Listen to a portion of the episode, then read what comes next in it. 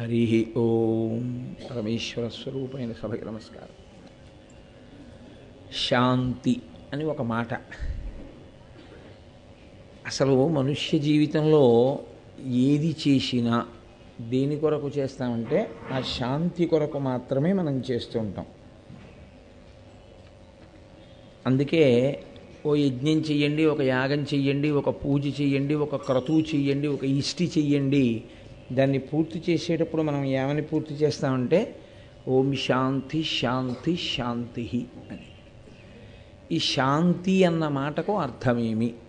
అంటే శాంతి అంటే రాగమునకు ద్వేషమునకు అతీతముగా ఉండగలిగినటువంటి స్థితి ఏది ఉందో అది నిజమునకు శాంతికారకము.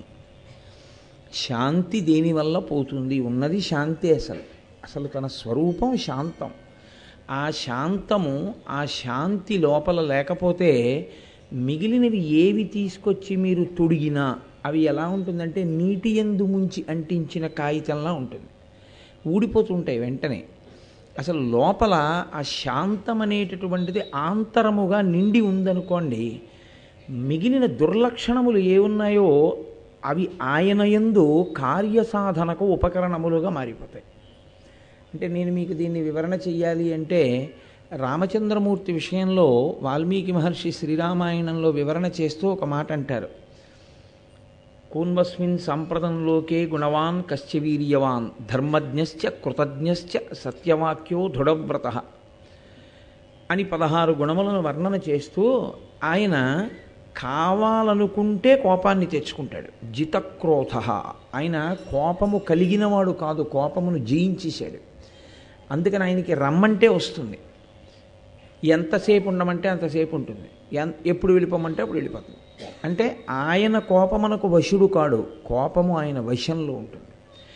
అలా ఎందుకు ఉంచుకోవాలి అంటే కోపాన్ని అసలు ఎందుకండి తెచ్చు తెచ్చుకోవలసిన అవసరం మాత్రమే ఉంది? అంటే కార్యాన్ని నిర్వహణ చేసేటప్పుడు ఒక్కొక్కసారి అలా కోపాన్ని సాధనంగా వాడాలి చక్క పెట్టడానికి హాయ్ అని మీరు కన్నెర్ర చేశారనుకోండి పరిస్థితులు తమంత తాము సర్దుకుంటాయి. ఎందుకంటే మనుష్యుల్లో రకరకాలైనటువంటి లక్షణాలు కొన్ని ఉంటాయి వెళ్ళేది ఒక ప్రయోజనం కోసం పెడతాడు చేసేది అక్కర్లేని పనులన్నీ అక్కడ చేస్తుంటాడు. దీనివల్ల ఏమవుతుందంటే లోపల ఉండేటటువంటి ఆ సంస్కార బలం చేత తాను శాంతంగా ఉండడు. ఇంకొకరిని శాంతంగా ఉంచడు. తాను శాంతిని పోగొట్టుకుంటే ఒక నష్టం. ఆ స్థితిలో వెళ్ళి పది మందితో చేరి వాళ్ళకున్నటువంటి శాంతిని కూడా పాడు చేసేస్తాడు. అందుకని కోపాన్ని సాధనంగా ఎందుకు స్వీకరిస్తారంటే పెద్దలు ఆ సాధనాన్ని ఆధారం చేసుకొని చక్క చక్కదిద్దుతూ ఉంటారు చక్కబెడుతూ ఉంటారు వ్యవహారాలను. ఓసారి అలా కోపం నటిస్తే కొన్ని వ్యవహారాలు చక్కబడిపోతాయి. అయ్యి బాబోయ్ ఆయనకి కోపం వస్తుందండి అలా చేస్తే అంటారు. ఇప్పుడు అది కార్యం చక్కబెట్టడానికి ఒక సాధనం. నిజంగా ఆయన కోపానికి ఏం వశుడైపోడు. కోపానికి వశుడైపోతే ఊగిపోతాడు దాని ఏం దుండిపోతాడు. కావలసినంత పట్టుకుని ఇంక అక్కర్లేదన్నప్పుడు వదిలేస్తాడు దాన్ని. యథోరగస్త్వచం జీర్ణాం సవై పురుషముచ్యతే అంటారు వాల్మీకి మహర్షి.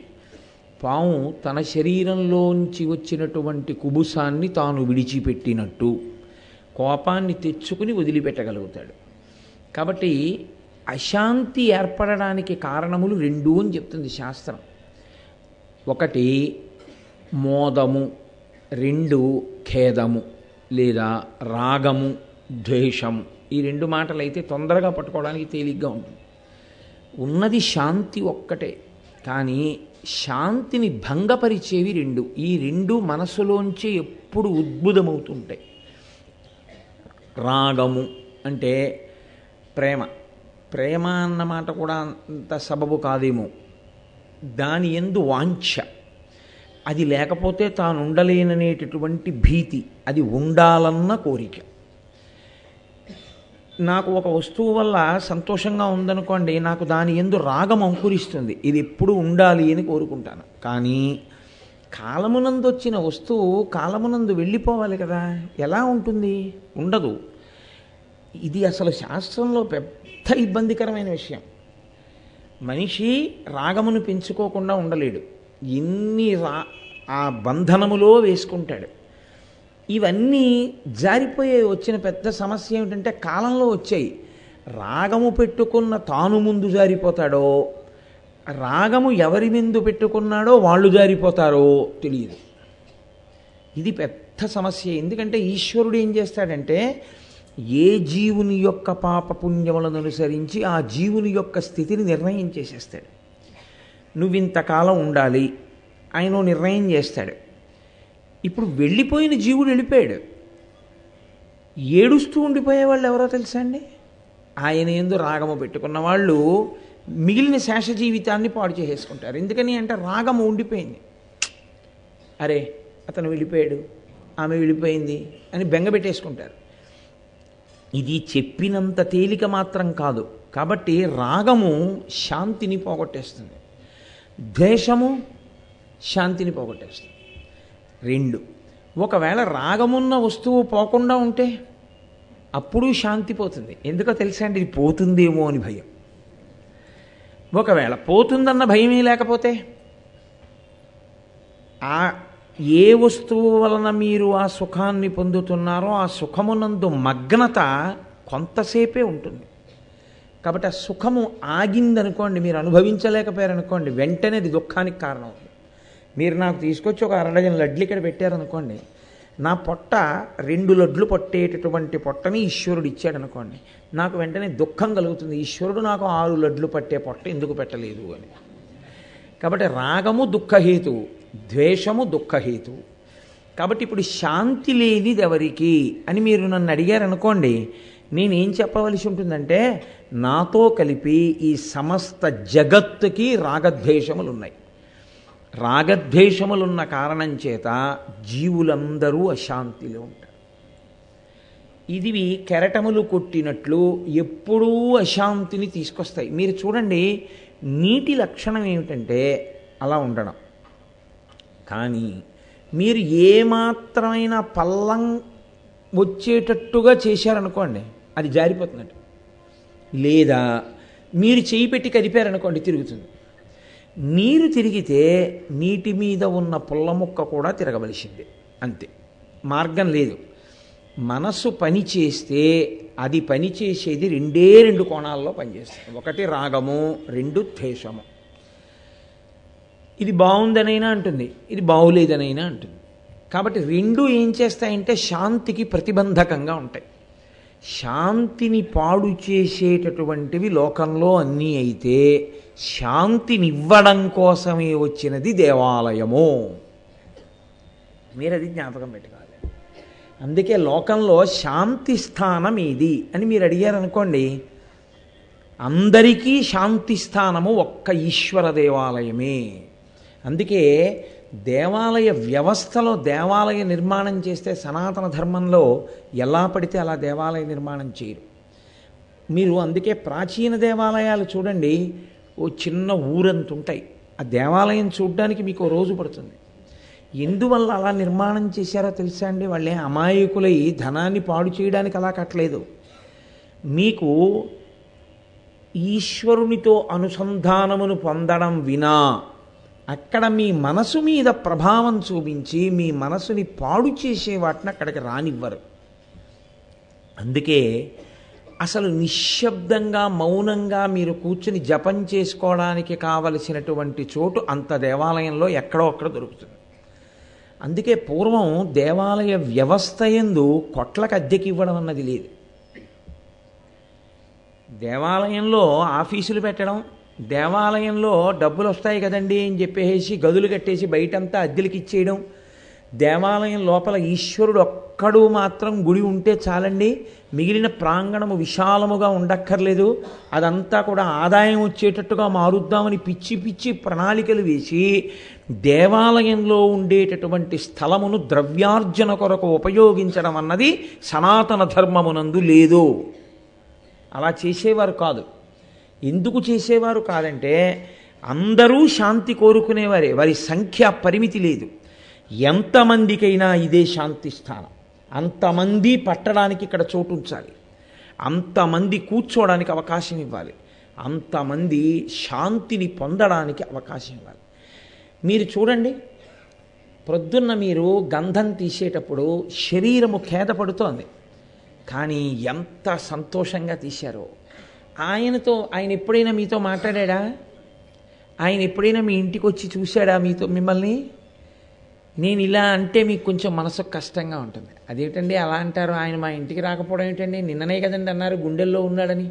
చేరువ చిత్తములోని శ్రీనివాసుడా అన్నారు కదండి. ఇవాళ అలా అంటారు ఏమిటి? ఆయన లేకుండా జీవితం ఏదంటారు? సనాతన ధర్మమునందు మనకి ఈశ్వరునితో ఉండే అనుబంధం అటువంటిది. అందుకే ఆయన గంధం రాసుకుని ఇలా తెర తీస్తే ఒక్కసారి ఎంత ధనొచ్చిందో చూడండి. అంటే అందరిలో నుండి ఆనందము ఒకే క్షణములో ఉద్భుతమైంది. అందరిలో ఇక్కడ ఉన్న అందరిలో ఒక్కసారి సంతోషం ఉద్భుతమైంది. నేను ఆ పైకి వెళ్ళి చూసి ఇలా తిరిగి మీ అందరూ తీసిన గంధమే. అంటే ఆనందం ఆపుకోలేక మీ అందరూ చప్పట్లు కొట్టేశారు. అదే ఇక్కడ ఒక్క యాభై మంది పట్టే గదే అనుకోండి. అందరూ యాభై వేసి మంది లోపలికి వచ్చి బయటికి వెళ్ళండి అన్నాను అనుకోండి. ఈ ఆనందం మనకు అవకాశం ఇది అందుకే పూర్వం దేవాలయ ప్రాంగణములను అంతంత పెద్దవిగా కట్టి మనసుకి ఉల్లాసమును మనసుకు శాంతినిచ్చేవి ఏవైనా సుఖాంతములే చేసేవారు. దుఃఖాంతము చెయ్యడం అన్నది అసలు ఈ జాతి సాహిత్యమునందు లక్షణము కాదు. దుఃఖాంతం చేయరు ఎందుకు చేయకూడదో తెలుసా అండి? మనుష్య జీవితము ఎప్పటికైనా సుఖాంతమే కావాలి. ఈశ్వరుణ్ణే చేరాలి. సమస్త శాస్త్రముల యొక్క ప్రయోజనం అదే. బోధ బోధ బోధ. దేనికి? ఏ ఈశ్వరుడి నుంచి నువ్వు జారిపోయావో మళ్ళీ ఆ ఈశ్వరుని ఎందు నువ్వు కలవాలి. అందుకే నూరు సంవత్సరములు కష్టపడినా ఎప్పుడో అప్పుడు శుభవార్త వింటాడు అంటుంది సీతమ్మ. కళ్యాణీపతగాదేయం లౌకికీ ప్రతిభాతిమా ఏతి జీవంతిమానందో నరం వర్ష శతాదపి. నూరు సంవత్సరములు ఓపికగా జీవించినటువంటి వాడు నూరేళ్ళు కష్టపడ్డా ఎప్పుడో అప్పుడు మాత్రం మంచి మాట విని శరీరాన్ని విడిచిపెడతాడు. ఈశ్వరుని పట్ల సాధన అన్నది ప్రారంభించగా ప్రారంభించగా చిట్ట చివరికి మీరు ఆ శాంతి స్వరూపమై నిలబడిపోతారు. అందుకే దేవాలయములు శాంతి సాధనములు. దేవాలయానికి ఎందుకు వస్తారు? ఆ శాంతి కోసమే వస్తారు అందరూ. అందుకే శాంతికి భంగకరమైనటువంటి పని ఏదీ కూడా దేవాలయమునందు చెయ్యవద్దు అని. ఆచారము అన్నమాట దేవాలయం విషయంలో ఎందుకు వచ్చిందో తెలుసా అండి? ఈ కారణం చేత వచ్చింది. ఇది మీకు తెలియనంతసేపు వచ్చేటటువంటి పెద్ద ఇబ్బంది ఏమిటంటే అసలు మీకు దేవాలయ వ్యవస్థకి మీకు ఉండేటటువంటి అనుబంధమేమో అర్థం చేసుకోనప్పుడు నేను గుడికి వెళ్తున్నాను అన్న మాటకి ఒక అర్థం లేదు. ఎందుకో తెలుసా అండి? మనిషి జీవితాన్ని శాసనం చేసేవి రెండు ఉంటాయి మీరు బాగా జ్ఞాపకం పెట్టుకోండి. ఒకటి బడి రెండు వైద్యశాల ఈ రెండు. ఈ రెండిటికీ వెళ్ళకుండా శరీరంతో ఉండడం అన్నది అసలు సాధ్యం కాదు. ఎందుకంటే అసలు బడికి ఎన్నడూ వెళ్ళలేదు. విద్యావిహీన పశు. వాడు పశువు. మనుష్య జన్మ ఎత్తినా ఉపయోగం లేదు. ఆయన ఎన్నడూ వైద్యశాలకి వెళ్ళలేదు. అది కూడా సంభవం కాదు. ఎందుకంటే శరీరం అన్న తర్వాత ఇది పాపపుణ్యములను అనుభవింప చేయడానికి వచ్చింది. కాబట్టి దీనికి ఏదో ఒక ఇబ్బంది వస్తుంది. వైద్యశాల అంటే మీరు హాస్పిటల్కే వెళ్ళక్కర్లేదు. ఏమిటో తలకాయ పోటుగా ఉందని కాస్త నూనె మద్దనా చేయించుకున్నా మీరు ఇబ్బందిలోకి వెళ్ళినట్టే. కాబట్టి ఈ రెండు మీరు చూడండి. లోకంలో ఈ రెండిటిది అత్యంత ప్రధాన పాత్ర మనుష్య జీవితంలో. ఇతరమైనటువంటి జంతువుల విషయంలో కానీ ఎనభై నాలుగు లక్షల జీవరాశుల్లో మనుష్యుడు వినా మిగిలిన వాళ్ళకి ఈ రెండిటి అవసరము అన్ని వేళలా ఉండదు. ఎందుకో తెలుసా అండి? అలా వెళ్ళిపోతూ ఒక కుక్క గభాలన దేని కిందో పడింది. దాని కాలు విరిగింది. అది రోడ్డు మీద తిరిగే కుక్క. అది కాలు ఈడ్చుకుంటూ తిరుగుతోంది. అది ఎవరిదో పెంపుడు కుక్క అయితే ఏమో నేను చెప్పలేను కానీ ఆ ఊర కుక్కని పట్టుకుని తీసుకెళ్ళి ఎవ్వరు హాస్పిటల్లో ఏం జాయిన్ చేయరు. దానికి ఏం కట్టు కట్టించారు. అందుకే కొన్ని కుక్కలు అలా కాలు ఈడిస్తూనే తిరుగుతాయి జీవితాంతం. దానికి పాపం ఏమి ఎవరు చేయిస్తారు? అందునంతే అలాగా. అదే ఒక మనుష్యుడు పడిపోయాడు అనుకోండి రోడ్డు మీద. స్పృహ తప్పిపోయాడు. అయినా మిగిలిన వాళ్ళందరూ గబగబా ఆయన్ని ఏ కారో ఎక్కించుకుని తీసుకుని వెళ్ళిపోతారు హాస్పిటల్కి. అరేరే ఆయనకి ఇబ్బంది కలుగుతోంది అని. కాబట్టి ఈ గు ఈ బడి అనేటటువంటిది వైద్యశాల అనేటటువంటిది ప్రధానంగా మనుష్య జీవితమే. ఇన్ని జీవరాశులున్నా బడికి వెళ్ళే అవసరం వేటికైనా ఉందా? వేటినైనా తీసుకెళ్ళి బడిలో జాయిన్ చేస్తారా? చీరు ఒక్క మనుష్యుని కొరకే బడి వచ్చింది. కానీ గుడి ఎందుకో నేను మీతో మాట్లాడుతున్నాను సుమండి. బడి ఆ తర్వాత వైద్యశాల. ఈ రెండు ఏం చెయ్యగలవు? ఈ రెండు మీకు చదువు చెప్పగలదు బడి. మీకు ఆరోగ్యం ఇవ్వగలదు వైద్యశాల. ఈ రెండు మీకు అక్కడ దొరికినా మీరు మనుష్యుడిగా బ్రతుకుతారని నమ్మకం మాత్రం లేదు. అదేమిటండి అలా అన్నారంటారేమో? మీరు చూడండి బాగా చదువుకున్నవాడు బాగా మోసం చేస్తాడు. ఏమీ తెలియనటువంటి అమాయకులు పల్లెపట్టుల్లో ఉన్నవాళ్ళు వాళ్ళకి అమాయకత్వం వాళ్ళకి మోసం చేయడం చేత కాదు. చదువుకున్నవాడు బాగా చదువుకున్నవాడు మోసం చేయడం మొదలెట్టాడు అనుకోండి వాడిని ఎవ్వరూ పట్టుకోలేరు. చాలా కష్టం. అటువంటి వాళ్ళు మోసాలు చేస్తే చాలా భారీ స్థాయిలో ఉంటాయి ఆ మోసాలు. అది ఎవ్వరూ పట్టుకోలేరు. ఎందుకంటే వాడు చదువుకున్నాడు. జ్ఞానకలునిలోని శారదయువోలే అంటారు. ఇప్పుడు చదువు వాడికి సంస్కారం ఇవ్వగలదా? చదువుకున్నంత మాత్రాన సంస్కారం ఇవ్వగలిగితే ఈ దేశంలో చాలామంది అధికారులు లంచాలు పుచ్చుకోవడం అన్నది కూడా ఉండకుండా ఉండి ఉండాలి కాదు? ఏ పదవిలో కూర్చున్నావన్నది కాదు నువ్వు ఎంత సంస్కారంగా బతుకుతున్నావన్నది అవసరం. నీ చదువు వల్ల పదవొచ్చిందేమో కానీ సంస్కారం లేని చదువు సమాజమునకు బరువు. వాడు ఎవరికి ఉపయోగపడతాడు? దేన్ని చెయ్యాలన్నా వాడికి స్వార్థం తీరాలి. అప్పుడు కానీ వాడు పనిచేయడు అప్పుడు వాడు చదువుకున్న చదువు చేత వాడు పశువై మరింత ఇబ్బంది పెట్టాడా లోకాన్ని? లేకపోతే వాడు చదువుకున్న చే చదువు చేత పది మందిని ఉద్ధరించాడా? నేను కేవలం బడి మిమ్మల్ని మనుష్యుడిగా నిలబెట్టలేదు. కేవల వైద్యశాల మిమ్మల్ని ఉత్తమమైనటువంటి మనుష్యునిగా నిలబెట్టలేదు. ఎందుకో తెలుసా అండి? ఒక దొంగ ఉన్నాడు ఆయన గజ దొంగ. ఆయన వైద్యశాలకు వెళ్ళి వైద్యం చేయించుకున్నాడు. వైద్యుడు ఏం చేయగలడు? ఆయన శరీరానికి వైద్యం చేయగలడు.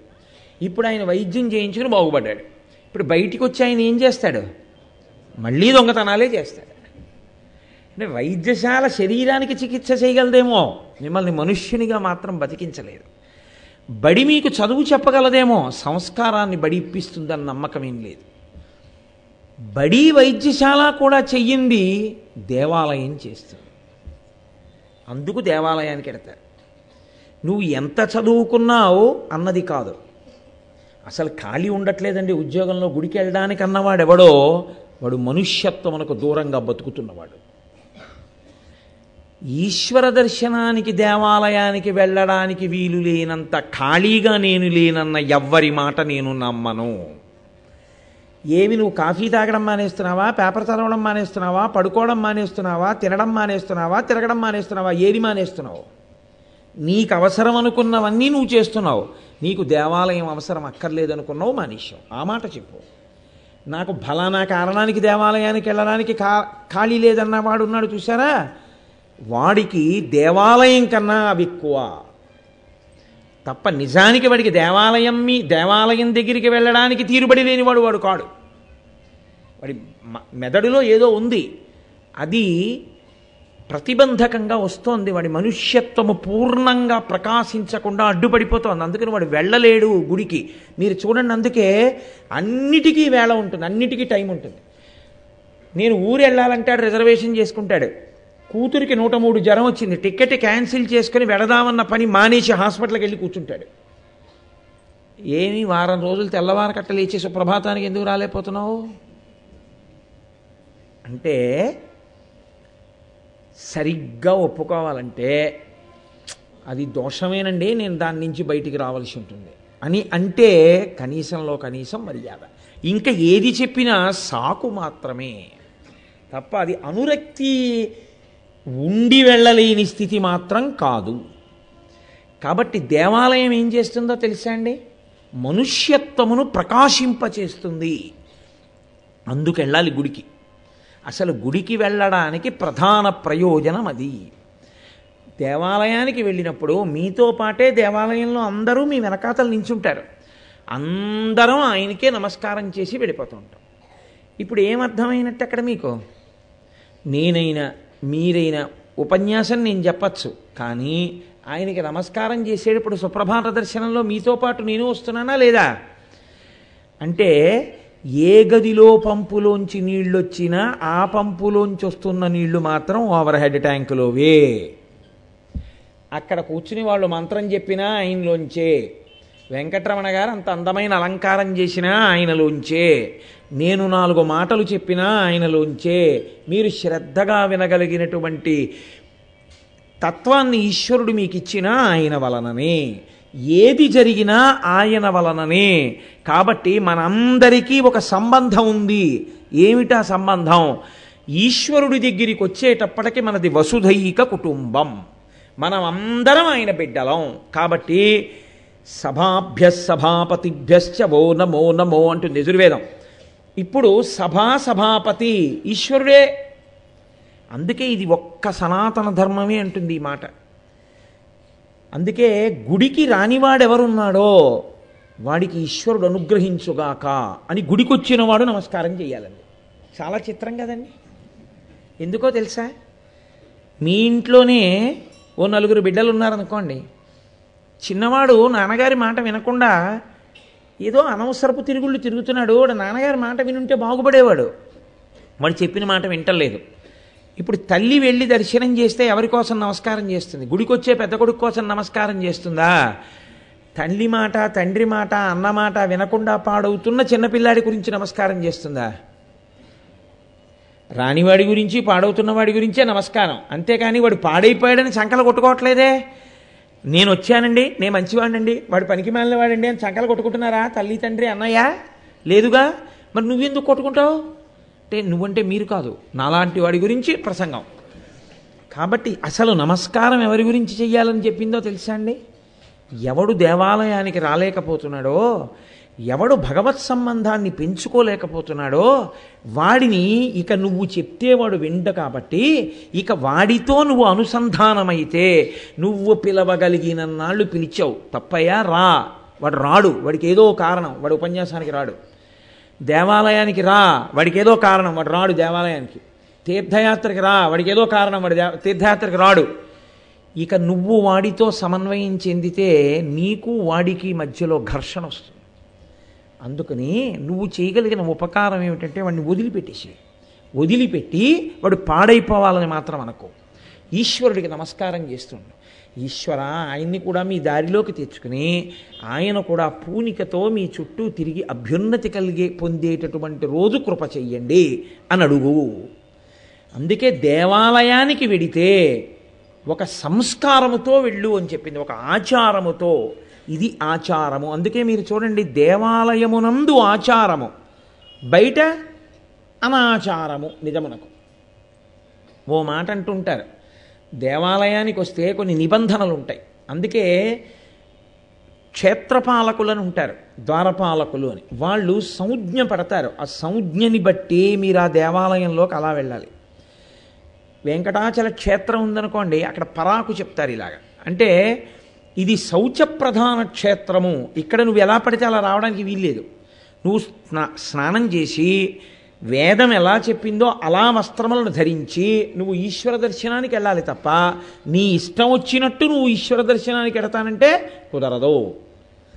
అదే శ్రీశైలం ఉంది. ఆయన ధూళి దర్శనం ఇచ్చాడు. ఆయనే శివుడు కేశవుడని నా వరకు నాకు రెండు లేవు. ఒక్కటే పదార్థం ఉన్నది. కాబట్టి ఆయనే శివుడిగా శివలింగంగా ఉంటే శ్రీశైలంలో నీ ఇష్టం ఊరి నుంచి రాగానే ఎంత మట్టి బట్టలతో ఉన్నా వచ్చి నన్ను ముట్టేసుకో అన్నాడు.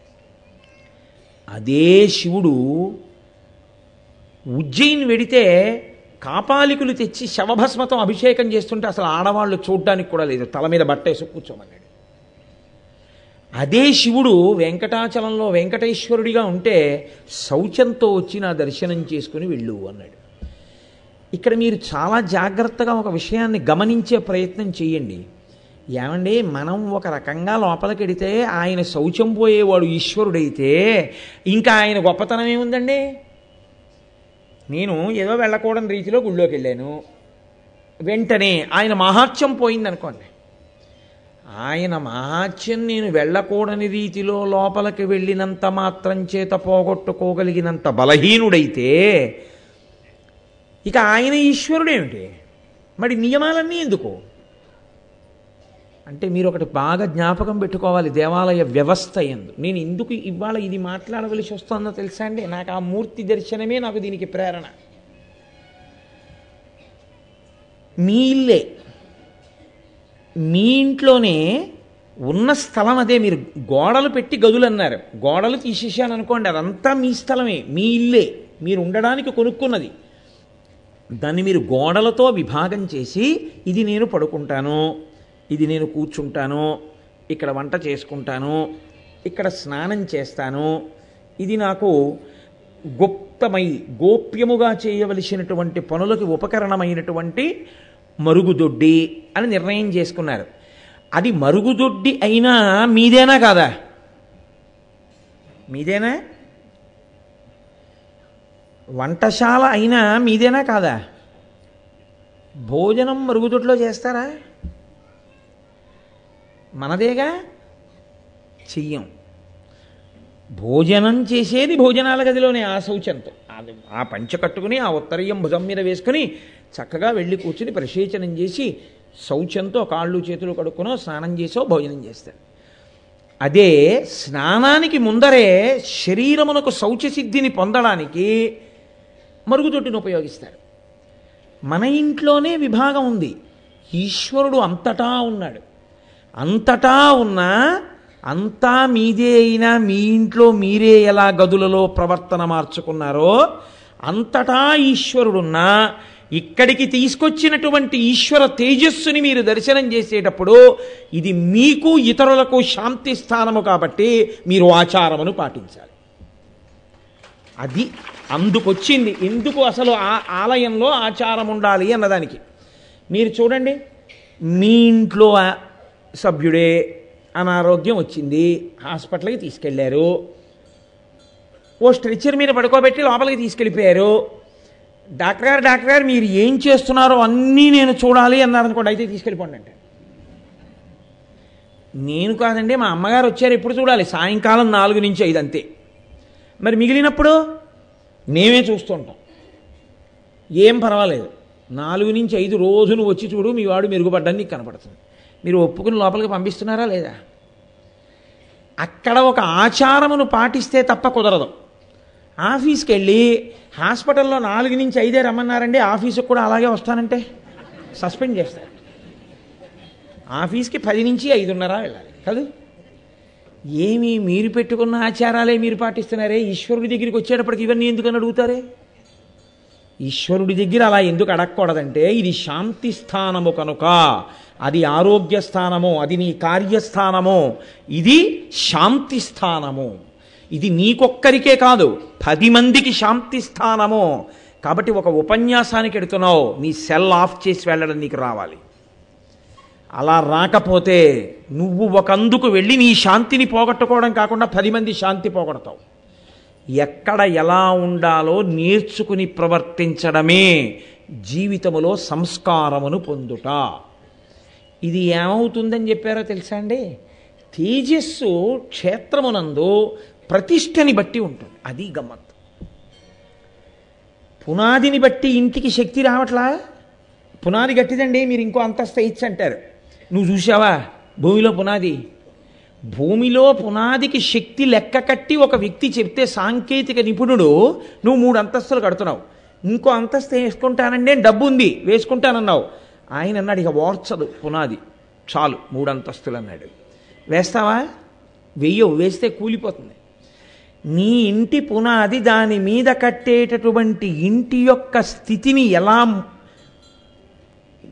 నిశ్చయం చేస్తుందో దేవాలయంలో ఉండేటటువంటి మూర్తి యొక్క శక్తి దాని ప్రతిష్ట యందు నిర్ణయమవుతుంది. అందుకే అన్ని దేవాలయములకి సమాన స్థాయి ఉండదు. స్వయంభూ అన్నాం ఇవన్నీ ఒక్క సనాతన ధర్మమునందు మాత్రమే రుసుమండి. ఒక్క సనాతన ధర్మమునందు వినా ఈశ్వరుడి గురించి ఇంత గొప్పగా చెప్పగలిగినటువంటి స్థితి ఎక్కడా మీకు కనపడదు. ఈశ్వరుడు స్వయంభూ కొన్ని చోట్ల. అంటే వ్యక్తమయ్యాడు అని గుర్తు. అంటే నేను మీకు బాగా చెప్పాలి అంటే ఇప్పుడు ఈశ్వరుడు లోకమంతటా ఉన్నాడు. ఆయన లేనిదేం లేదు. మరి గుళ్ళోనూ ఈశ్వరుడు ఎలా ఉన్నాడు? అంతటా ఉన్నవాడేగా ఇక్కడ ఉన్నాడు? అంటే అంతటా ఉన్నవాడు ఒక చోట వ్యక్తమైనాడు. అంటే పైకి కనపడేటట్టుగా ఒక రూపమును పొంది పైకొచ్చాడు. అలా రూపమును పొంది పైకి వస్తే ఆ స్థితికి స్వయంభూ అని పేరు ఎవ్వరూ ప్రతిష్ఠ చేయరు. తనంత తానుగా ఈశ్వరుడు వెలిశాడండి అంటారు. వెంకటాచలము శ్రీశైలము సింహాచలము ఇలాంటి క్షేత్రాలున్నాయే. ఇవన్నీ స్వయంభూ. తనంత తాను ఈశ్వరుడు వ్యక్తమయ్యాడు అక్కడ. అది అపార తేజస్సు అక్కడికి వెళ్ళి మీరు ఒక పని చేస్తే దేశము కాలము అని రెండు మాటలు అందుకే మనకి సనాతన ధర్మంలో ఈ రెండిటిని విడిచి మీరు ఎక్కడికి వెళ్ళలేరు. దేశము మీరెక్కడ కూర్చుని ఏం చేస్తున్నారన్న దాన్ని బట్టి మీకు ఈశ్వరుడు అనుగ్రహం ఉంటుంది. ఇక్కడ కూర్చుని రామా అన్నారనుకోండి ఓ పదివేల మాటలు రామనామని చెప్పినట్టు. వెంకటాచలం వెళ్ళి రామా అన్నారనుకోండి కోటి మాటలు రామనామని చెప్పినట్టు. అక్కడికి వెళ్ళి పనికి మాలిన మాటలు మాట్లాడారనుకోండి అక్కర్లేనివి మాట్లాడినందుకు అంత పాపం కూడా వేస్తారు. కాబట్టి స్వయంభూ క్షేత్రము దానికి ఒక విలువ దానిది ఒక స్థాయి. అది అత్యున్నత స్థాయి. దానికన్నా కిందకొస్తే దేవతా ప్రతిష్ట దేవతలు ప్రతిష్ఠ చేస్తారు. మీరు చూస్తూ ఉంటారు దక్షారామ క్షేత్రం ఉంది సూర్యప్రతిష్ట దేవతలు ప్రతిష్ఠ చేస్తూ ఉంటారు. సామర్లకోటలో కుమారారామ ఉంది సుబ్రహ్మణ్య ప్రతిష్ట. దేవతలే వచ్చి ప్రతిష్ఠ చేసినటువంటి స్వరూపాలు. అవి స్వయంభూ క్షేత్రాల కన్నా కొంచెం తక్కువ. వాటికన్నా కొంచెం తక్కువ? ఋషి ప్రతిష్ట. అగస్త్య మహర్షి ప్రతిష్ఠ చేసిన శివలింగం అండి అంటాం. లేకపోతే ఇదిగోనండి రామచంద్రమూర్తిని ఇక్కడ ఫలానా ఋషి ప్రతిష్ఠ చేశారు అంటాం. ఆ ఋషి ప్రతిష్ఠ చేస్తే స్వయంభూ దేవత ఋషి. అంతకన్నా కింద మనుష్య ప్రతిష్ట ఋషి మనిషి అయినా సంప్రదాయంలో గొప్పతనం ఏమిటో తెలుసా అండి? ఋషికి తర్పణ ఉంది. ఋషి దార్శనికుడు. ఆయన ఒక మంత్రమునకు ద్రష్ట. అంత తపస్సు చేసి ఈశ్వర వాణిని విన్నాడు. విని ఒక మంత్రమునిచ్చాడు ఒక బీజాక్షరాన్ని ఇచ్చి దానికి అధిదేవత అయ్యాడు. కాబట్టి ఋషికి తర్పణ ఉంటుంది. మనుష్యుడుగానే పుడతాడు కానీ ఆయన ఋషి అవుతాడు. కాబట్టి ఋషి మనిషా అని మీరు అడిగారు అనుకోండి ఋషి అయిపోయిన తర్వాత ఇంకా మనుషుల్లో చెప్పడానికి ఉండదు ఆ వర్గమే వేరుగా ఋషి వర్గం వేరే ఆయనకి తర్పణ ఉంటుంది. మనుష్యులందరికీ అలా తర్పణలు ఉండవు. ఏదో భీష్ముడు లాంటి వాళ్ళకు ఉంటాయి.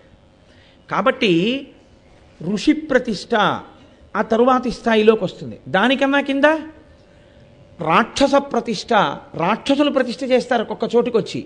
దానికి ఒక శక్తి ఉంటుంది. అంతకన్నా కింద మనుష్య ప్రతిష్ట. మనుష్యులు ప్రతిష్ట చేస్తారు.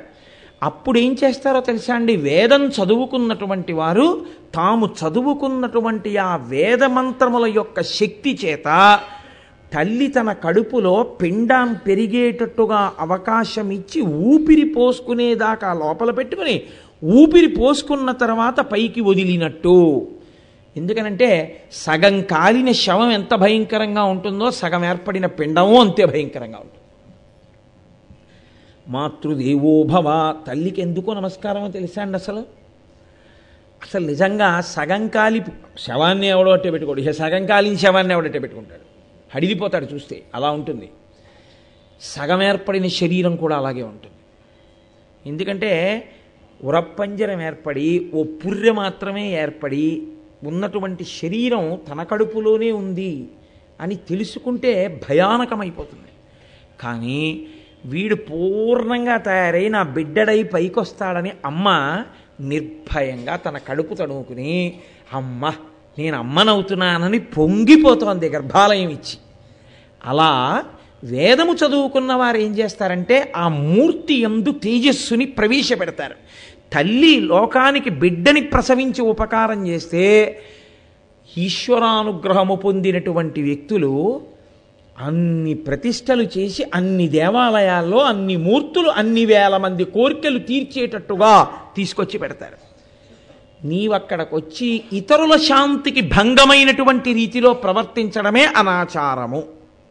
ఇప్పుడు ఏమవుతుందో తెలుసా అండి అలాంటి పనులు చేస్తే? మహాపాపం ఎక్కడ సంక్రమిస్తుందంటే ఆ తేజస్సు క్షీణించిపోతుంది.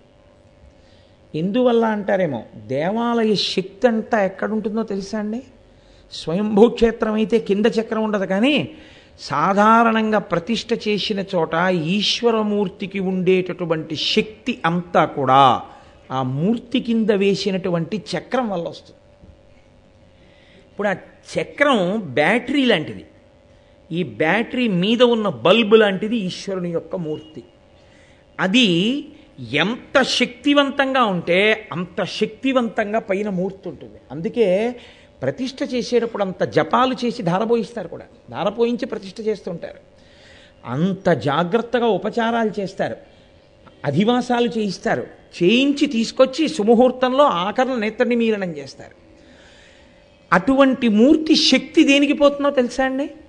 మీరు ప్రవర్తించకూడని రీతిలో వెళ్ళి దేవాలయంలో ప్రవర్తిస్తే బ్యాటరీ ఎలా డౌన్ అయిపోతుందో అలాగే చక్రమునందుండేటటువంటి శక్తి క్షీణించిపోతుంది. వెళ్ళకూడని రీతిలో దేవాలయం లోపలికి వెళ్ళిపోతున్నాడు అనుకోండి ఇష్టం వచ్చినటువంటి బట్టలతోటి పోతుందంటే ఆ వాయువు యొక్క స్పర్శ చేత పోతుంది. గుళ్ళోకి వెళ్ళి సెల్ ఫోన్లో మాట్లాడడం మొదలెట్టాడు అనుకోండి పోతుంది ఆ ధ్వని ప్రకంపనలకి. దేవాలయానికి వెళ్ళి లౌకిక ప్రసంగాలు చేశాడనుకోండి అక్కర్లేని మాటలన్నీ దేవాలయాల్లో మాట్లాడాడు అనుకోండి పోతుంది ఆ శక్తి. ఇప్పుడు చెప్పండి దేవాలయానికి వెళ్ళి మీరు చెయ్యకూడని పని చెయ్యడం కేవలం మీ హక్కనుకుని మీరు చేయడం అవుతుందా? ఇతరులకు కూడా పనికొచ్చేటటువంటి స్థానాన్ని మీరు పాడు చేసేయడం అవుతోందా లేదా? అందుకని దేవాలయంలో ఆచారం అన్నది వచ్చింది ఆచారం పాటించండి అని ఎందుకంటారో తెలుసా అండి? ఇది కారణం. ఇతరుల శాంతి స్థానమును నువ్వు పాడు చెయ్యరాదు. పది మంది సంతోషంగా కూర్చునే పార్కుని నువ్వు పాడు చేయకూడదు. పది మంది నీళ్ళు తాగేటటువంటి ఏటిని నువ్వు కల్మషభూయిష్టం చెయ్యకూడదు. పది మందికి శాంతి స్థానమైన దేవాలయమునందు నువ్వు అనాచారముతో ఉండకూడదు. అప్పుడు ఏం చెయ్యాలి మరి అలా చేస్తుంటే? కొన్నాళ్ళక ఆ శక్తి క్షీణించిపోతుంది. అప్పుడు మళ్ళీ విగ్రహాన్ని తీసేసి పక్కనెట్టేసి భూమి తవ్వేసి యంత్రం బయటికి తీరిగా? అప్పుడు బ్యాటరీ మీ కంటికి కనపడదు. కానీ ఓ వైర్ తీసుకెళ్ళి ప్లగ్లో పెడతారు. ఛార్జింగ్ అవుతుంది. మీ కంటికి కనపడకుండా బ్యాటరీ ఛార్జింగ్ అవ్వడం ఎటువంటిదో మీ అనుచిత ప్రవర్తన వలన దెబ్బతిన్నటువంటి చక్ర శక్తిని మళ్ళీ పూరణం చెయ్యడమే కుంభాభిషేకం. దీని దేవాలయం పైకెక్కి కుంభాభిషేకం చేస్తారు మంత్రజలాలతో. చేస్తే మళ్ళీ చక్రం శక్తిని పొందుతుంది. పొంది మళ్ళీ మూర్తికి శక్తి వస్తుంది. కుంభాభిషేకాలు చేసుకుంటూ వెళ్ళడం వల్ల శక్తి నిలబడుతుందా? దేవాలయంలో ఆచారాన్ని పాటించడం వల్ల శక్తి నిలబడుతుందా? దేవాలయంలో ఆచారాన్ని పాటించడం వల్ల శక్తి నిలబడుతుంది. గమ్మత్ ఏమిటో తెలుసా అండి?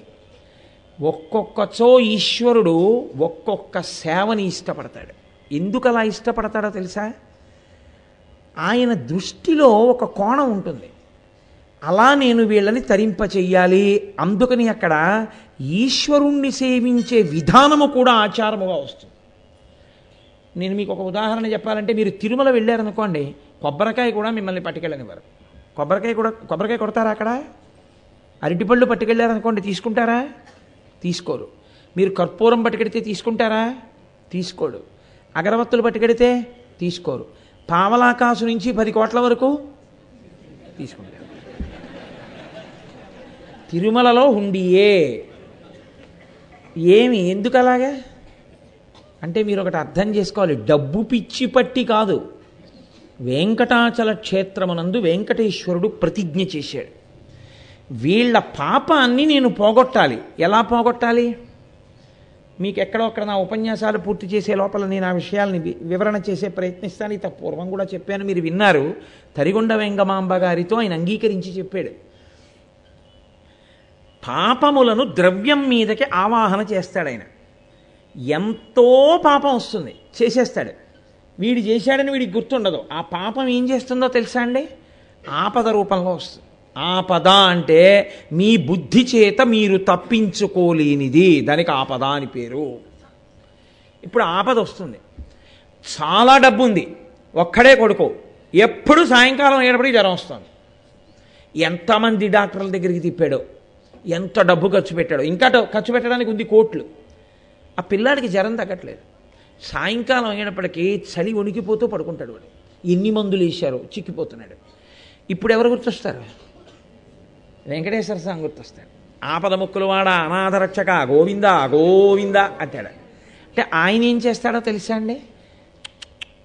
వీడు ఎంత పాపం చేసినా నా పేరెత్తాడు. మరి వీడిని వదిలేయడం ఎలాగా? ఆయన లక్ష్మీదేవితో ప్రతిజ్ఞ చేశాడు ఈ విషయాన్ని. ఆయన అంటాడు ఇప్పుడు ఈ పాపమునకు తగినటువంటి ఫలితమునివ్వాలి ఆ కొడుకుని అలా బాధ పెడితే వీడు ఏడుస్తాడు. అందుకు నేను చేస్తానంటే కలియుగంలో అన్నిటికన్నా అత్యంత ఇష్టమైంది డబ్బే. పక్షి దాచదు కుక్క దాచదు పిల్లి దాచదు. అసలు లోకంలో విచిత్రం ఏమిటో తెలుసా అండి? తందంతా తానే పట్టుకెళ్ళిపోవాలనుకున్నవాడు నిజంగా చేయవలసింది దానం చేసేయాలి. అప్పుడు పుణ్యంగా వాడితో వచ్చేస్తుంది. ఇక్కడ దాచేస్తే ఏమొస్తుంది ఉత్తరాధికారులు పంచుకుంటారు. అదే చేయడు. దానం అంటే ప్రాణం పోతుంది. ఒక్కనాటికి వీడు. తిన్నది తినమనండి తింటాడు. చేసిన సంసారం చేయమనండి చేస్తాడు. తాగిన నీళ్ళు తాగమనండి తాగుతాడు.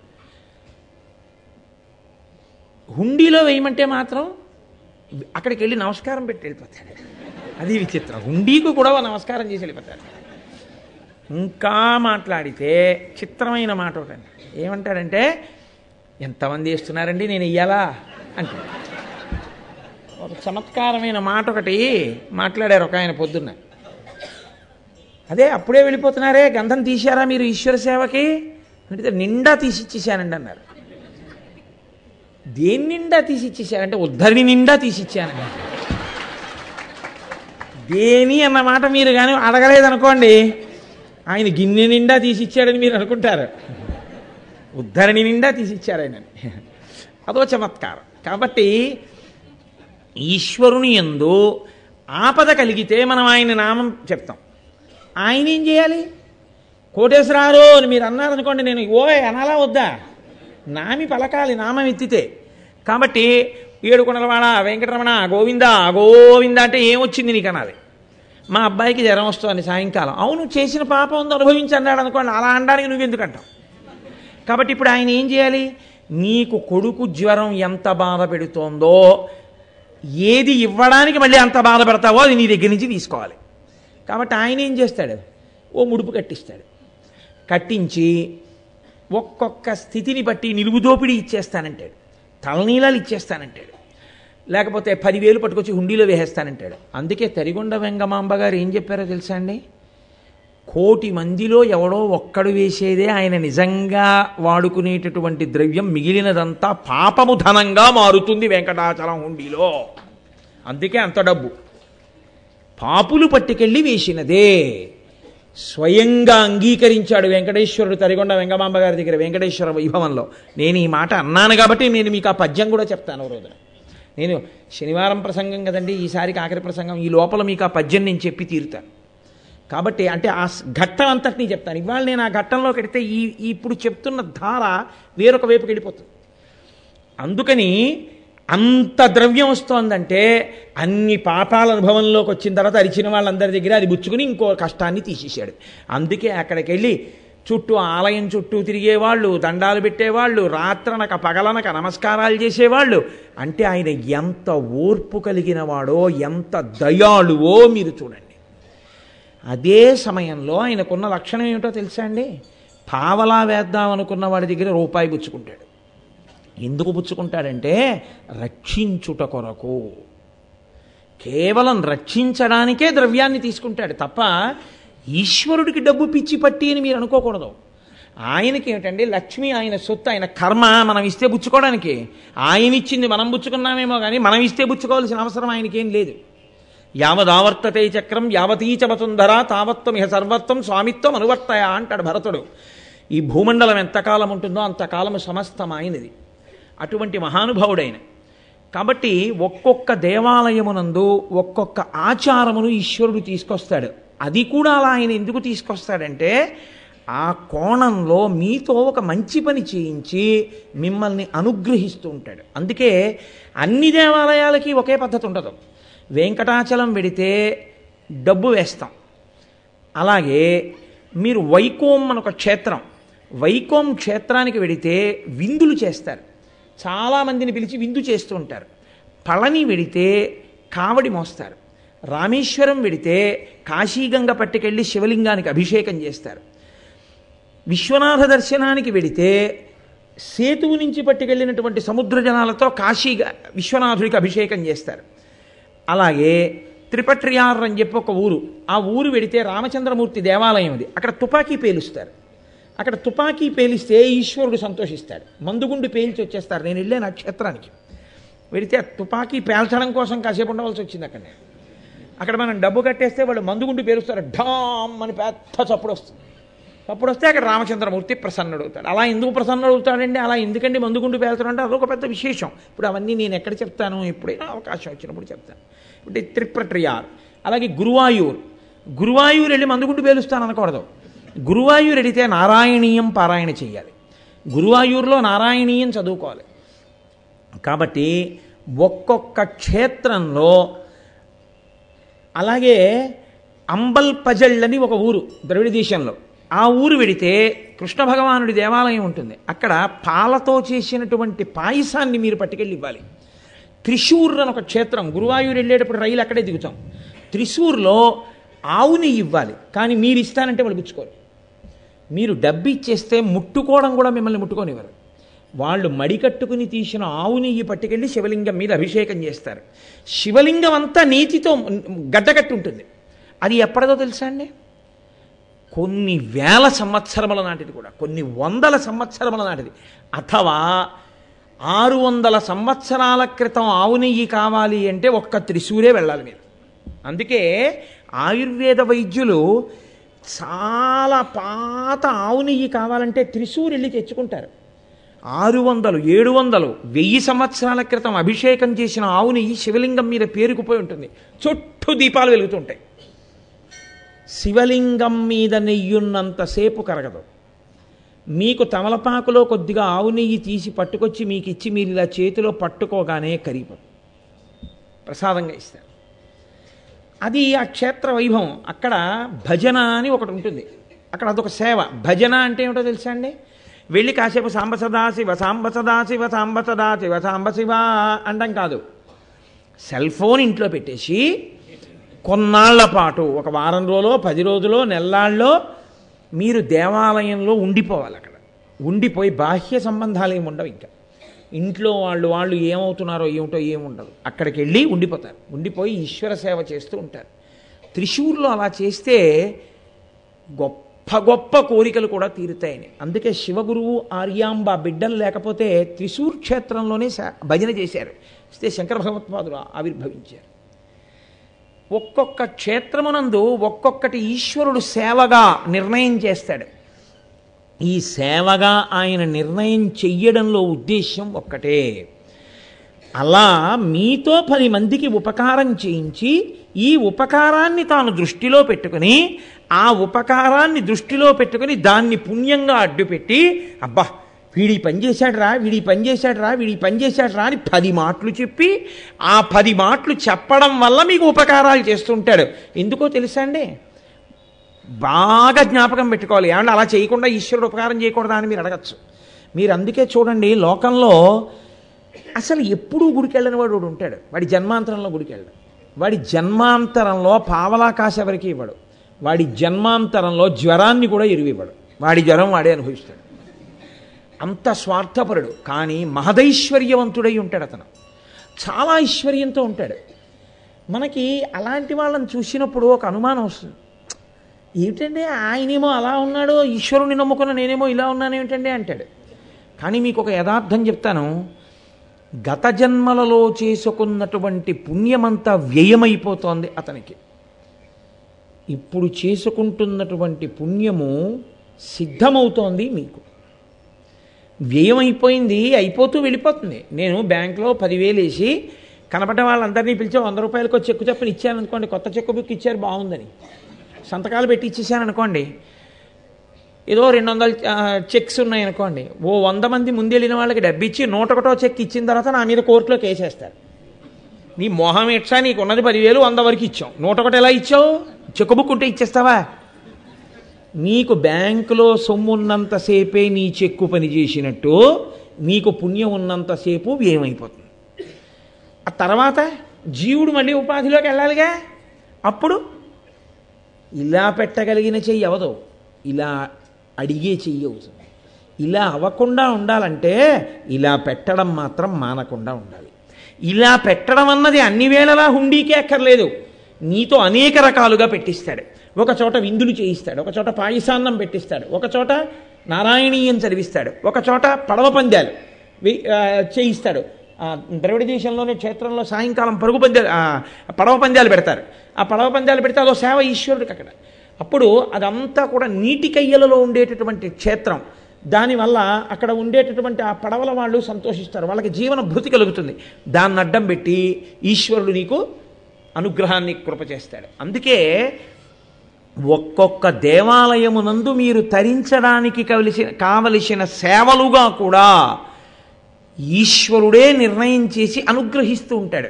ఇది ఆయనకి లేక కాదు మన్ని తరింప చేయడానికి మన ద్రవ్యాన్ని వినిమయం చేయించి మన శక్తిని వినిమయం చేయించి మనని అనుగ్రహించడానికి ఈశ్వరుడు స్వీకరించేటటువంటి సాధనము. అందుకే దేవాలయ వ్యవస్థ అనేటటువంటిది సనాతన ధర్మమునందు అత్యున్నతమైనటువంటి స్థానాన్ని పొంది ఉంటుంది. అందుకే అన్నిటికన్నా మహోపకారములుగా దేన్ని చెప్తారో తెలుసా అండి? పది మందికి మంచి మాట చెప్పడమే. మంచి మాట అంటే మీకొకటి మంచి నాకొకటి మంచి. కదండి? నాకు మంచి అనిపించింది మీకు మంచి అవ్వాలనేం లేదు. నేను ఏమంటే పంచ కట్టుకోండి అని నేను అన్నాను అనుకోండి. నీ మొహం ప్యాంట్ వేసుకుంటా నువ్వు వేసుకో.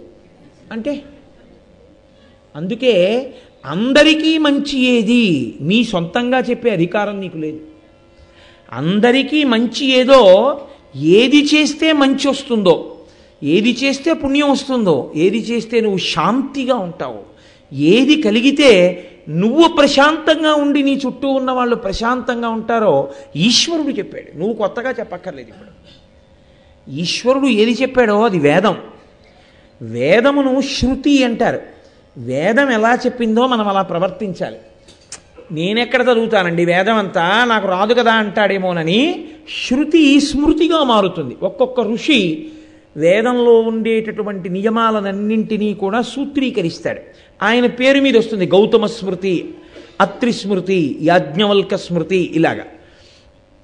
స్మృతి చెప్పింది కూడా అర్థం కాలేదేమో అని సరిగ్గా కనపడని దాన్ని భూతద్దం పెట్టి చూస్తే స్పష్టంగా కనపడినట్టు బాగా మనసులో ఊంచుకునేటట్టుగా పురాణ కథగా వస్తుంది. అందుకొస్తాయి పురాణాలు. చెప్పేవాడికి పని లేక వినేవాడికి పని లేక వచ్చింది కాదు పురాణం అన్నది పురాణ ప్రవచనం అనేటటువంటిది కేవలము సనాతన ధర్మమునందు మాత్రమే ఉన్న ప్రక్రియ. ఇంకా మీకు ఎక్కడా పురాణ ప్రవచనం అన్నది ఉండదు. ఎందుకో తెలుసా అండి? చరిత్ర వేరు పురాణము వేరు.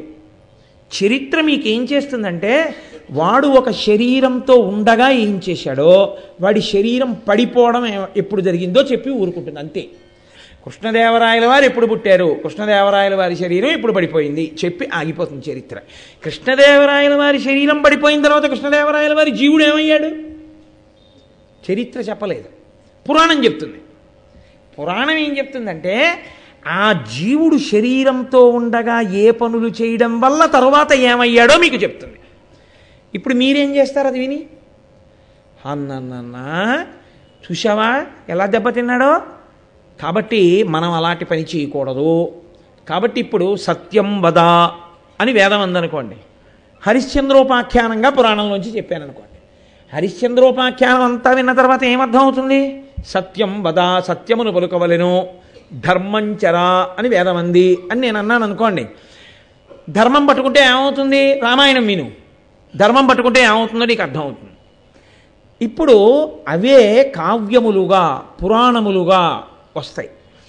ఇప్పుడు లోకమునందు శాంతిని పొంది ఉండు ఉండుట అన్న మాటకు అర్థం ఏమిటో తెలుసా అండి?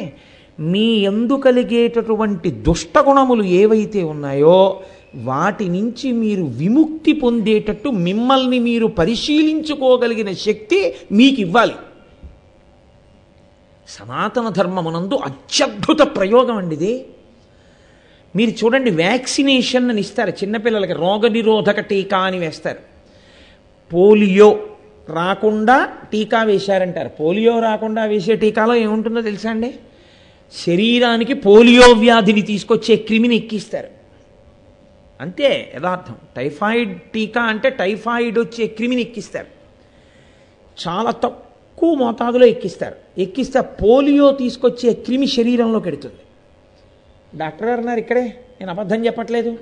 వెడితే శరీరంలో రక్త కణాలు ఏం చేస్తాయంటే అటువంటి క్రిమి లోపలకు వచ్చినప్పుడు దాన్ని ఎలా చంపేయాలో అవి యుద్ధం చేసి నేర్చుకొని ఓహో దీన్ని ఇలా చంపేయచ్చు అని అవి నేర్చేసుకుంటాయి. అలా నేర్చుకోవడంలో ఏమవుతుందంటే ఆ యుద్ధం వల్ల మీకు కాసేపు జ్వరం వస్తుంది.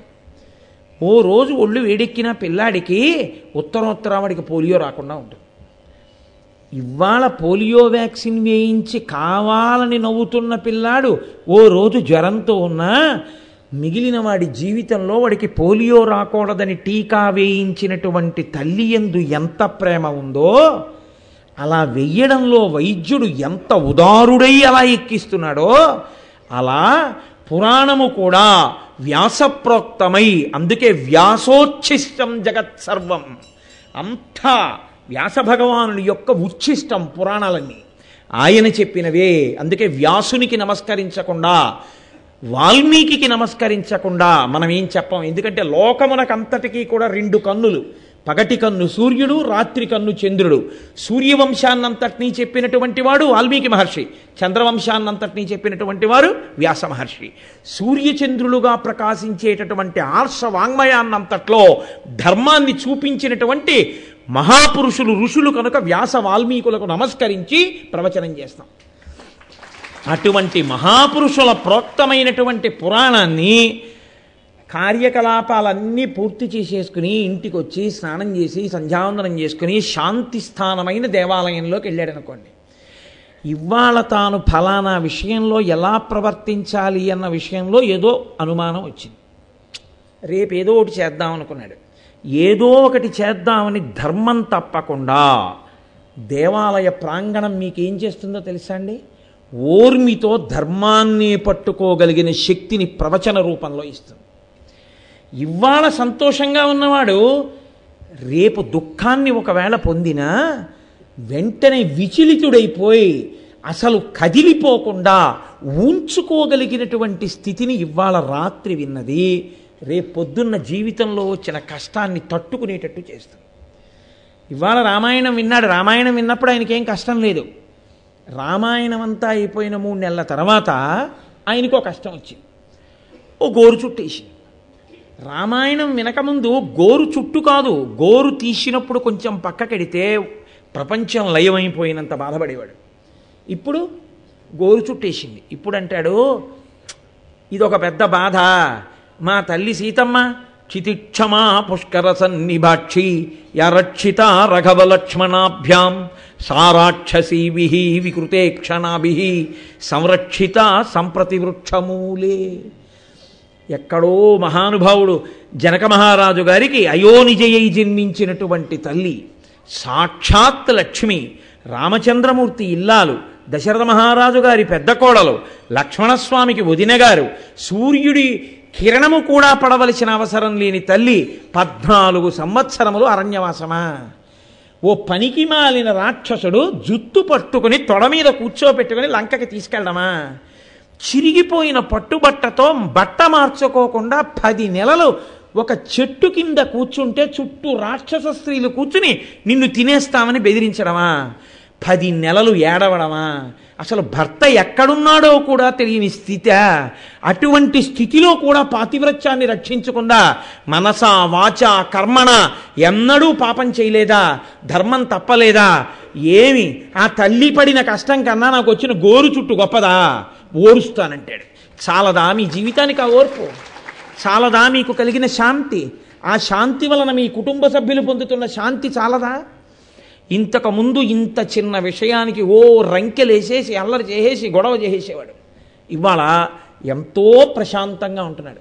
నాకు ఒక్కొక్కసారి కొన్ని కొన్ని విషయాలు వ్యక్తిగతంగా అనుభవంలో ఉన్నా నేను చెప్పడానికి ఇష్టపడక నా వ్యక్తిగత అనుభవాలు చెప్పను. కానీ ఇవాళ నేను ఈ మాట అన్నాను కాబట్టి మీతో ఒక విషయం ప్రస్తావన చేస్తాను. నేను ఆదివారం నాడు ఉదయం ఎనిమిది గంటల నుంచి తొమ్మిదిన్నర వరకు ఆ నెట్లో సైట్లో పెడతారు. ఒక ప్రత్యేకమైన ఫోన్లో ప్రపంచంలో చాలా దేశాల నుంచి మాట్లాడుతూ ఉంటారు. ఒక్క గంటన్నర మాట్లాడతాను అన్ని దేశాల వాళ్ళతోటి. నాతో ఒకనకొకప్పుడు అమెరికా నుంచి ఒక ఆవిడ ఫోన్ చేశారు. ఫోన్ చేసి ఆవిడ అన్నారు కోటేశ్వరరావు గారు నేను మీతో మాట్లాడడానికి ఒక నిర్ణయం చేసుకుని ఒక స్థితి చేరితే కానీ మాట్లాడకూడదు అని అనుకున్నాను. కారణం ఏమిటో తెలుసా? నా స్నేహితురాలు నాకు ఒకప్పుడు వాళ్ళ ఇంటికి వెడితే ఈ రామాయణం వినవే అని నాకు ఇచ్చింది ఇస్తే ఎన్ని రామాయణాలు విన్నాం ఏంటి రామాయణం వినడం ఏంటి? ఇప్పుడుదా రామాయణం? ఎందుకు వచ్చింది రామాయణం? అని ఇంటికి వచ్చి నేను కారులోంచి బ్యాగ్లో పాటు వచ్చేసినటువంటి క్యాసెట్స్ని నేను నిజం చెప్తున్నాను ప్రాక్టికల్గా I threw them into the cupboard విసిరి బారేశాను కబ్బోర్డ్లోకి అలా పక్కన పడున్నాయి. అవి మీరు చెప్పిన రామాయణమే. నా సొంతం కాదు వాల్మీకిది నేను చెప్పానంతే అవలా అలా పడి ఉండిపోయాయి. నేను ఆ క్యాసెట్లు విసిరేసిన రోజుకి క్యాసెట్లు విసిరేసిన రోజుకి ముందు నా భర్తకి నేను బరువు. నీకు చాలా అహంకారం నువ్వెవ్వరి మాట వినవని ఆయనే సర్దుకునేవారు. నా కన్న తల్లిదండ్రులు కూడా నువ్వెవ్వరి మాట వినవే. నీ అదృష్టం ఏమిటంటే నీ పెంకితనాన్ని ఓర్చగలిగిన భర్త కూడా వచ్చాడు. కన్నందుకు మేము ఓర్చాం ఇప్పుడు ఆ భర్త ఓరుస్తున్నాడు అనేవారు నా పిల్లలు కూడా అమ్మ నీకు అంత ధూర్తతనం ఏమిటమ్మా? అనేవారు. నేను అలా ఉండడం నా వ్యక్తిత్వం అనుకున్నాను. ఒకనకొకప్పుడు ఒకరోజు రాత్రి నాకు నిద్ర పట్టలేదు. నిద్ర పట్టక పచారులు చేస్తూ ఏమిటి ఏడో పెద్ద రామాయణం ఇచ్చింది ఈవిడ ఇదేదో విందామని పెట్టాను. నా గొప్ప కాదు సుమండి అది ఆవిడకి ఈశ్వర కృప. మీరు ఆ సమయంలో కైకమ్మ మొండితనంతో దశరథుణ్ణి ఎంత బాధ పెట్టిందో అయోధ్యకాండలో విశ్లేషిస్తున్నారు.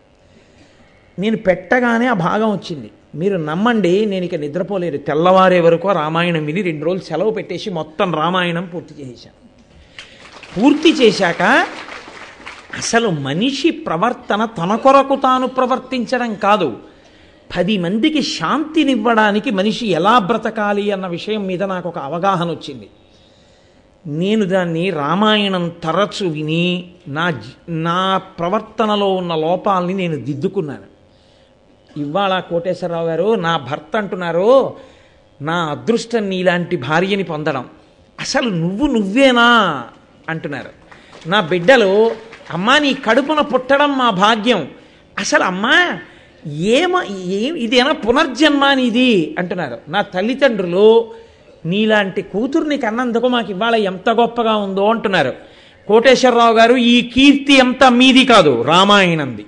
అందుకే రామాయణం ఎప్పటికీ రామాయణమే. అది మనుష్యుని యొక్క సమస్త దోషములను దిద్ది పూర్ణుడిగా నిలబెట్టగలదు. అంత గొప్పది రామాయణం అని నాకు అర్థమైంది. రామాయణం రామాయణం ఏదో రామాయణం చెప్తున్నాడన్న మాట కాదు రామాయణము బతికున్నంత కాలం వినవలసిందే అని నాకు అర్థమైందండి ఏందావిడ అందుకే మన వాళ్ళు ప్రవచనము అన్న దానికి అంత సమున్నతమైన స్థానాన్ని ఎందుకు కల్పించారో తెలుసా అండి? సాయంకాలం అయ్యేటప్పటికి ప్రవచనము అన్నది యథార్థమనకు ఆడిటోరియంస్లో చెప్పేది కాదు.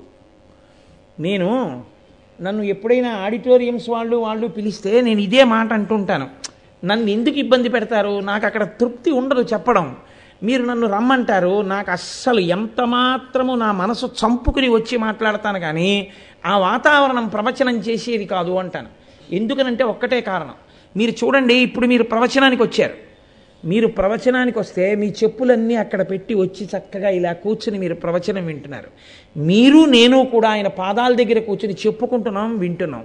ఇందులో ఒక తృప్తి ఉంది. ఇదే నేను ఒక ఆడిటోరియంలో స్టేజ్ మీద కూర్చుని ఉపన్యాసాలు చెప్తే వెయ్యి కుర్చీలు వేయచ్చు. మీరు చెప్పులతో వచ్చి కూర్చుంటారు. నేను ఒక్కడే చెప్పులు ఇప్పి వేదిక దగ్గర కూర్చుని చెప్తూ ఉంటాను. అదా ఆ ఆచరణ కోసమా ప్రవచనాలు? చెప్పులు దాచుకోవడానికి పోనీ అక్కడ ఏమైనా ఏర్పాటు ఉంటుందా? చెప్పులు విప్పి ప్రవచనే ప్రవచనం వినే అవకాశమే లేనివాడు జీవితంలో ఏది అనుష్ఠిస్తాడు వాడు ఇంకా? ఎవరి మీద గౌరవం చూపిస్తాడు? ఏది ఎక్కడ చెయ్యాలో అక్కడ చెయ్యాలి. ఒక్క చిన్న దేవాలయంలో ఒక్కరిని కూర్చోబెట్టుకు చెప్పినా చాలు. నేను తరిస్తాను విన్నవాడు తరిస్తాడు. అందుకే ప్రవచనం చెయ్యడం ప్రవచనం వినడం ఈ రెండు కూడా మీరు బాగా జ్ఞాపకం పెట్టుకోండి. ఇవి ఏదో ఏ పని లేకపోతే చేసేవి కావు. ఎన్ని పనులున్నా చెయ్యవలసినవి. నేను ప్రవచనం ఖాళీగా ఉండి చేస్తున్నాను అనుకుంటున్నారా? నేను ప్రవచనం చెయ్యడం వల్ల నాకేమైనా ఓ పావలాకా సొరుగుతుందని మీరు అనుకుంటున్నారా? కాకినాడ వారికి స్పష్టంగా తెలుసు. ప్రవచనం చెయ్యడం నా జీవితంలో దాహం వేసినప్పుడు నీళ్ళు తాగడం ఎటువంటిదో నా ప్రా నాకు ఊపిరి ఎటువంటిదో నాకు ఆ ప్రవచనము నా ఆత్మోద్ధరణకు అటువంటిది. ఈశ్వరుడు నాకు ఇచ్చిన వాక్కు సద్వినియోగం అయితే చాలని నేను చెప్తానంతే. కాబట్టి ప్రవచనము ఏ పని లేకపోతే చేసేది కాదు. ఎన్ని పనులున్నా అన్నిటికన్నా చాలా ప్రధానంగా దీన్ని నువ్వు స్వీకరించవలసి ఉంటుంది. ఒక్క మాట నీ జీవితాన్ని మార్చగలిగితే నువ్వు నీ చుట్టూ ఉన్నవాళ్ళు శాంతిని పొందుతారు. ఆ శాంతినివ్వగలిగినది ఏదైనా ఉంటే ఒక్క దేవాలయము ఋషిప్రోక్తమైనటువంటి పురాణ కావ్యములు వేదమంత్రములు. అవి తప్ప వేరొకటి శాంతినివ్వలేవు మనుష్యుణ్ణి మనుష్యునిగా తీర్చిదిద్దలేవు. అందుకే దేవాలయ వ్యవస్థ ఎందు అసలు దర్శనం కూడా అలా ఉంటుంది.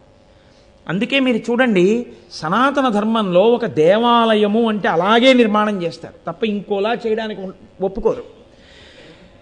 రాజద్వారము మీరు లోపలికి వెళ్ళేటప్పుడు ఏవి పడితే అవి పట్టుకుని వెళ్ళకూడదు.